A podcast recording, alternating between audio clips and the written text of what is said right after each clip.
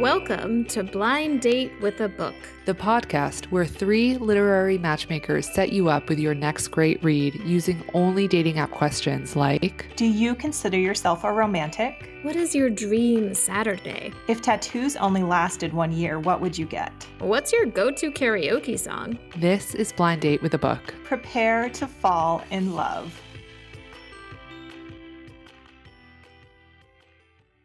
Welcome to Blind Date with a Book, the podcast that sets you up with your book Meet Cute. I'm one of your hosts, Rachel Mans McKenny, and I'm an author and book reviewer from the Midwest. I'm Elena Nicolaou, and I'm a senior entertainment editor at Today.com. I'm Kristen Evans, a book critic and culture writer based in Cleveland, Ohio.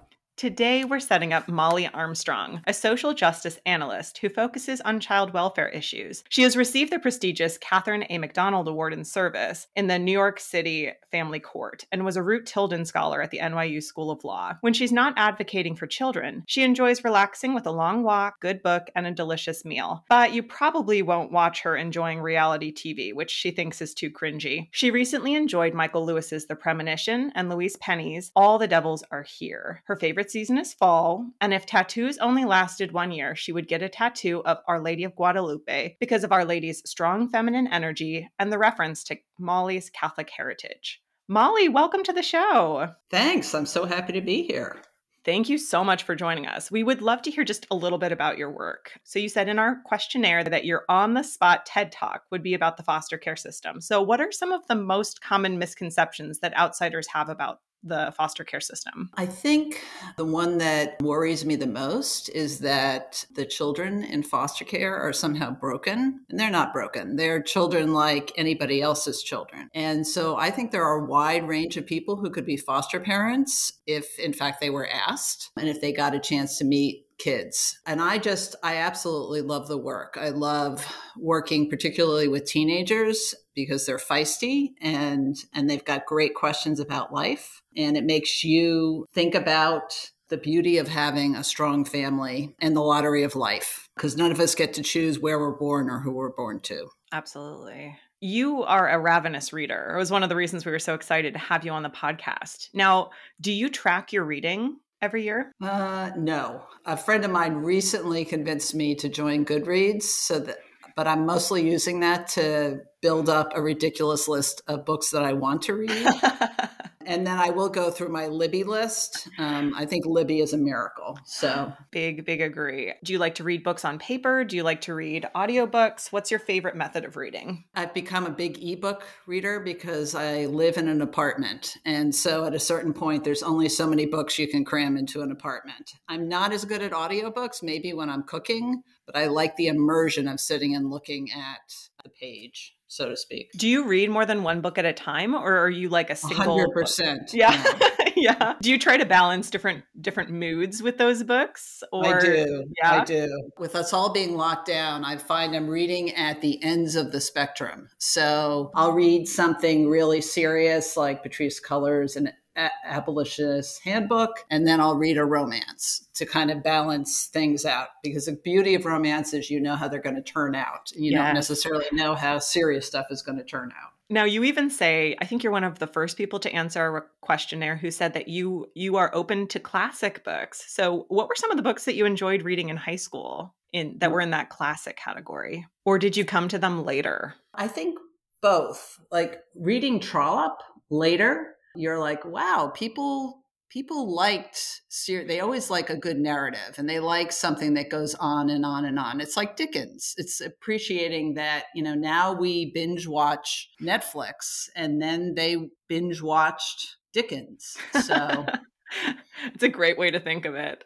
You know i don't think i appreciated dickens when i read it in high school because i had heard he got paid per word and it made me feel like well i should get paid per word to read it then That's great. So, what keeps you from reading, or does anything keep you from reading? I would say the thing I've been struggling with during the pandemic is any kind of suspense. So, Louise Penny, I'm enough of a fangirl that I will barrel through her books. I, in fact, set up time in my schedule when I know it's going to come out and just block out time to read her books. But with anything else, I find I get stuck at that moment. And so then I end up walking away, that moment of crisis or that, that moment of a thrill. And that cuts out a lot of books. And so I'd really love to have be able to push through with something that's as compelling enough that I can get over my squirminess right now. Excellent. Does anyone else have any other questions for Molly? I, I wanted to ask you about romance novels. Like, when did you start reading romance? Because I, I came to it a little bit later and now I can't get enough. I pretty much finish every single day reading a romance novel.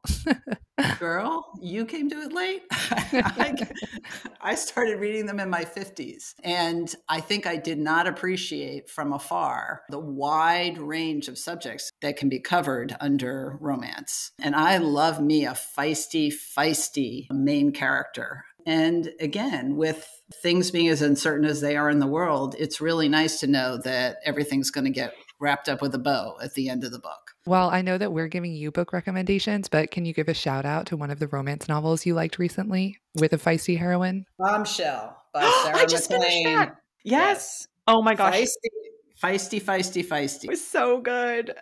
I can't wait for the rest of the series. I agree. Molly, over the next two rounds, we'll each introduce you to books that we love. So we get points based off how much you like the the dates that we set you up on. You win no matter what with six great recommendations, but one of us will win by being this week's best matchmaker. And if we win, we get to play for our favorite indie bookstores. So today I'm going to be playing for White Whale Bookstore in Pittsburgh, Pennsylvania. Elena, who are you playing for? I'll be playing for Watchung Books in Montclair, New Jersey. And Kristen, what indie bookstore are you playing for? I'm playing for Harriet's Bookshop in Philadelphia, PA. Excellent. Okay, Molly, get ready for your literary meet cute. Elena, let's hear about your first round pick.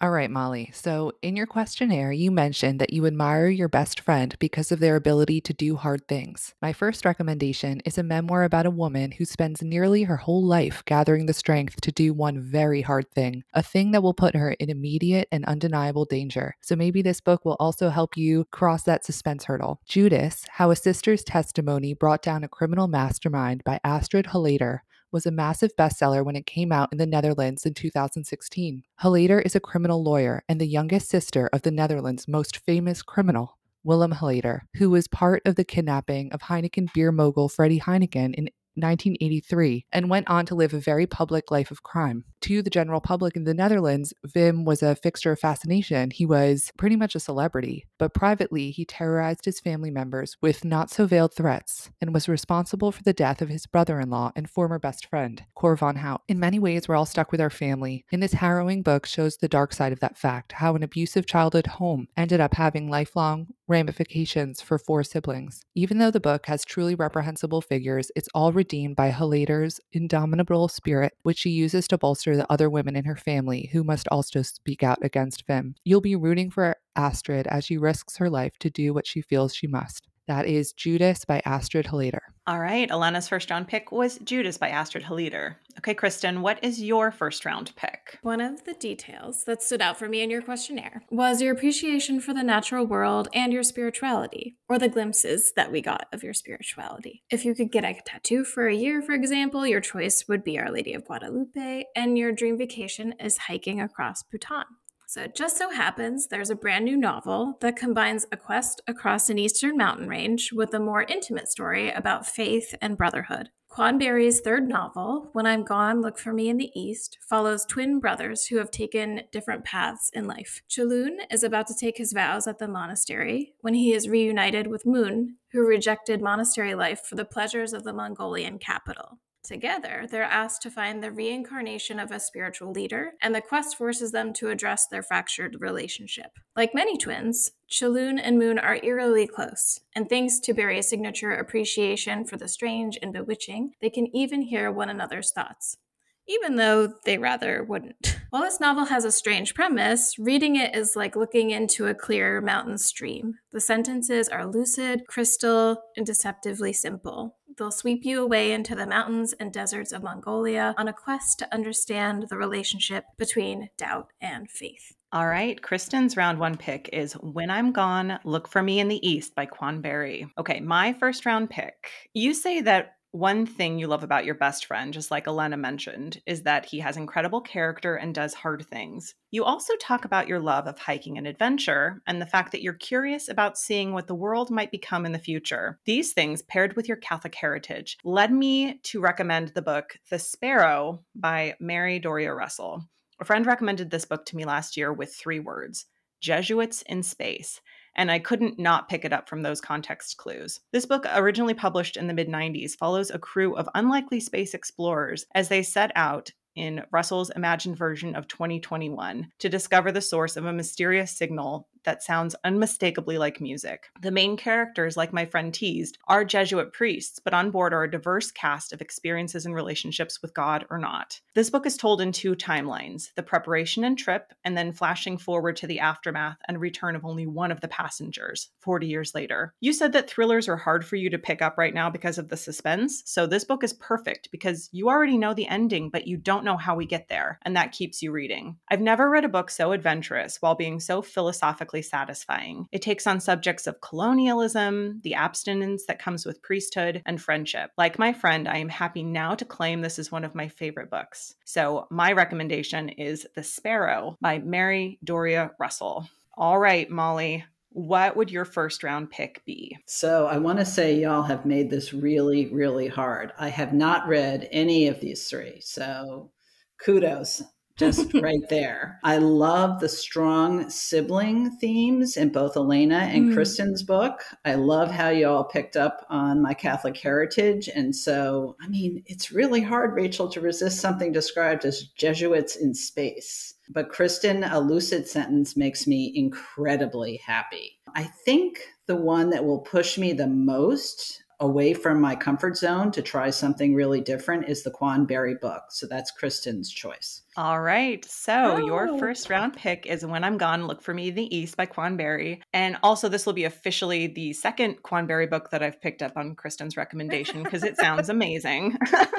She's so interesting, and I did recommend um, her other book last season.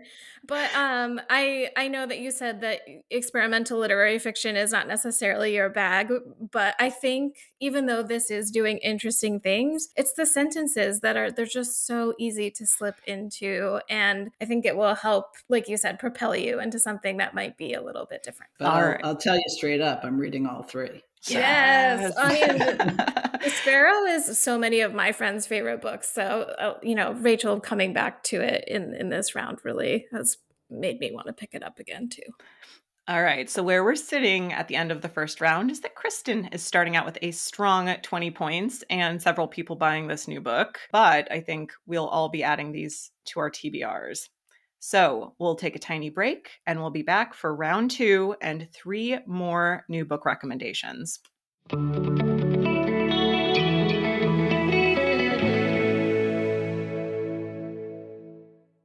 All right. Welcome back for round two of Blind Date with a Book. We are here with Molly Armstrong, setting her up with three more recommendations for books to read. So, Elena, how about you start us off for round two?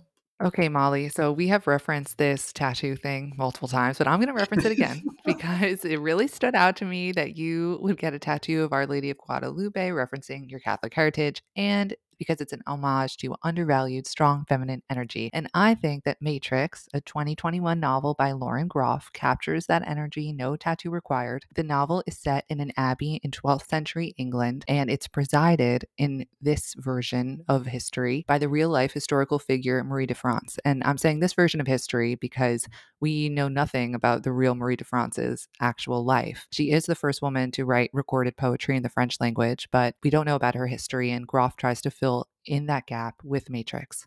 Part of the book's appeal is in watching Marie transform from a shy exile from the royal court who's not really into the whole chanting thing at the Abbey into this larger than life abbess and visionary poet. But my favorite part were all the side characters and all the nuns who are incredibly idiosyncratic and the many dramas that happen while society isn't watching over the decades. They're all functioning in this little utopia that Marie has created. You wrote that you wouldn't want to go back in time because you love having access to education, being able to work and be independent, and very very much same, but this book imagines what the ambition for independence might look like in the 12th century and how these women create a more equitable society, that, but they're only able to do so because they're removed from the world and removed from men. Their isolation becomes a privilege, and eventually, when people in the outside world catch on, a threat. Groff captures a world, or she imagines a world that might have otherwise been forgotten and I'm grateful to have been given access to it, even if it was only for a few pages. All right. So, Elena's second round pick is Matrix by Lauren Groff.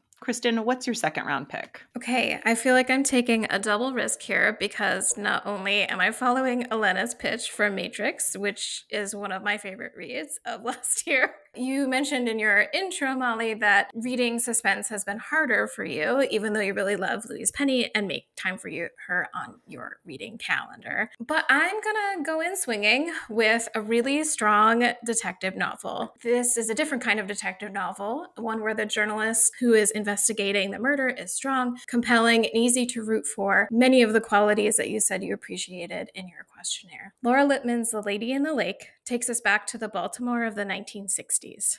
Maddie Schwartz is determined to leave her bad marriage behind and make a name for herself as a journalist at the Star. When she manages to make a break in the shocking murder case of Cleo Sherwood, a black woman, her star suddenly on the rise. Maddie's investigation takes her across Baltimore and, in one of my favorite elements of the book, into the minds and voices of a rich cast of characters, from a waitress to a baseball player on the Baltimore Baltimore Orioles. We even hear from Cleo in the hereafter as she watches Maddie attempt to close in on her killer. It's a thrilling portrayal of investigative journalism during a turbulent time in America's history, and the novel ends on a twist you won't see coming. So I, I do hope that it's propulsive enough to get you over the hurdles that you've experienced with uh, thrillers in the past. That is Laura Lippman's The Lady in the Lake. All right, Kristen's round two pick was The Lady in the Lake by Laura Lippman. That is a lot of L's.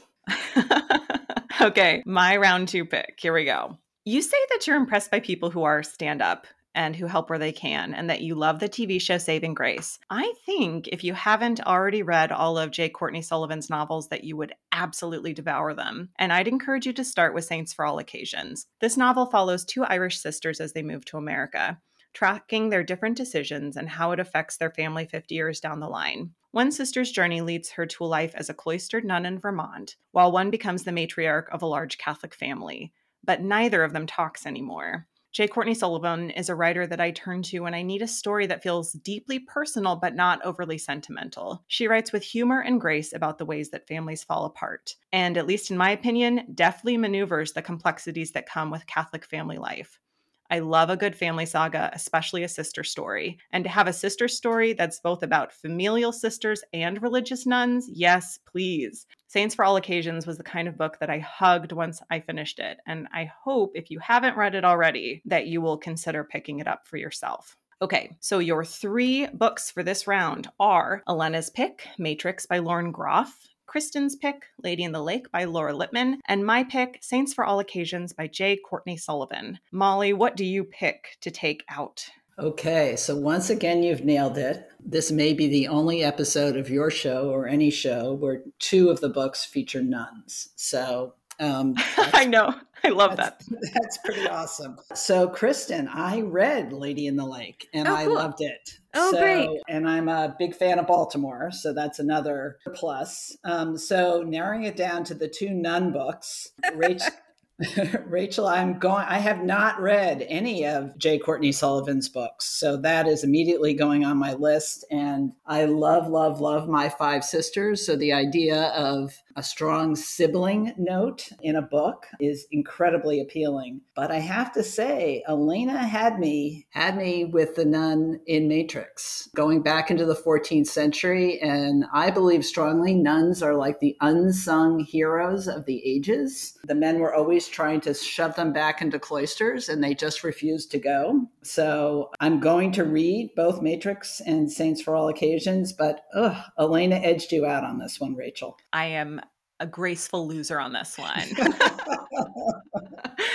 Excellent. Okay, so where that leaves us here at the end of the game is that Elena gets 20 points for your choice of Matrix for round two. But because you had already read and loved Lady of the Lake by Laura Lippman, Kristen gets an additional 10 points and is indeed our winner for this round, uh, for this whole game. Congratulations, Kristen. Yay! Thank you. Hooray for Harriet's Bookshop, too. And for everyone, for all of the books that we get to Yes, shout out to Harriet's Bookshop in Philadelphia. You all are amazing and congratulations. Molly, thank you. Thank you so much for joining us today. I hope you have a wonderful reading life that is just the right amount of adventurous. Thank you so much for such thoughtful, thoughtful book recommendations. And um, I can see what I'm going to be doing in the coming weeks. have to let us know what you think of those reads. I Yes, will. please. Kristen Winner, where can we find you on the internet? You can find me on Twitter at, at Paper Alphabet, P A P E R Alphabet. And Elena, where can we find you on the internet? You can find me on Twitter and Instagram at, at Elena Wonders. And you can find me at RM McKenny on Twitter and at Rachel Mans McKenny on Instagram. You can also find all the books that we talked about today in our show notes. The buy links will all go to Harriet's Bookshop in Philadelphia. You can find our show online at blinddatewithabookpod.com and at Book Meet Cute on Twitter and Instagram. Please follow us and tell us all the books that you've fallen in love with recently. Thanks for listening to Blind Date with a Book. Our show is produced and co hosted by Kristen Evans, Rachel Mans McKenny, and Elena Nicolaou. Our showrunner is Rachel Mans McKenny, and our sound editor is Elena Nicolaou. Kristen Evans handles web design and newsletter production. Our theme music was written by Alex Bozzi, and our logo was designed by Chelsea Hill. If you like today's show, please subscribe, rate, and review Blind Date with a Book on Apple Podcasts. Ratings make it even easier for other listeners to find us and join the fun. We'll be back in two weeks with a new guest and more books to recommend. Until then, we hope you're falling for the next book on your TBR pile, whatever it might be.